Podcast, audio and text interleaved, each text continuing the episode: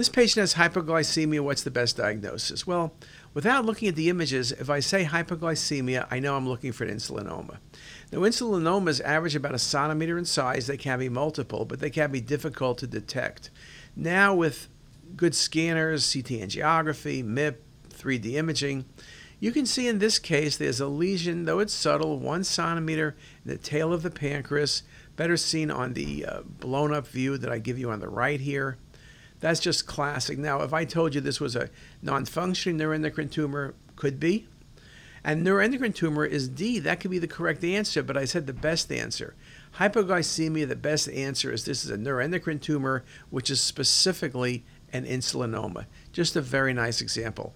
I do find it at times it's difficult to make the diagnosis of insulinoma.